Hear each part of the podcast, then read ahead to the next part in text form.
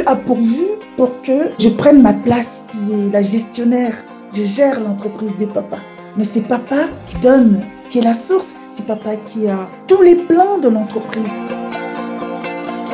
Papa qui sait ce qu'il veut mettre dedans, qui sait avec qui je dois travailler, qui je dois embaucher, quels sont mes partenaires et quelles sont les personnes dont je dois m'occuper. Je ne peux pas m'occuper de tout le monde. Je peux m'occuper que des personnes qu'il a produit que je m'occupe.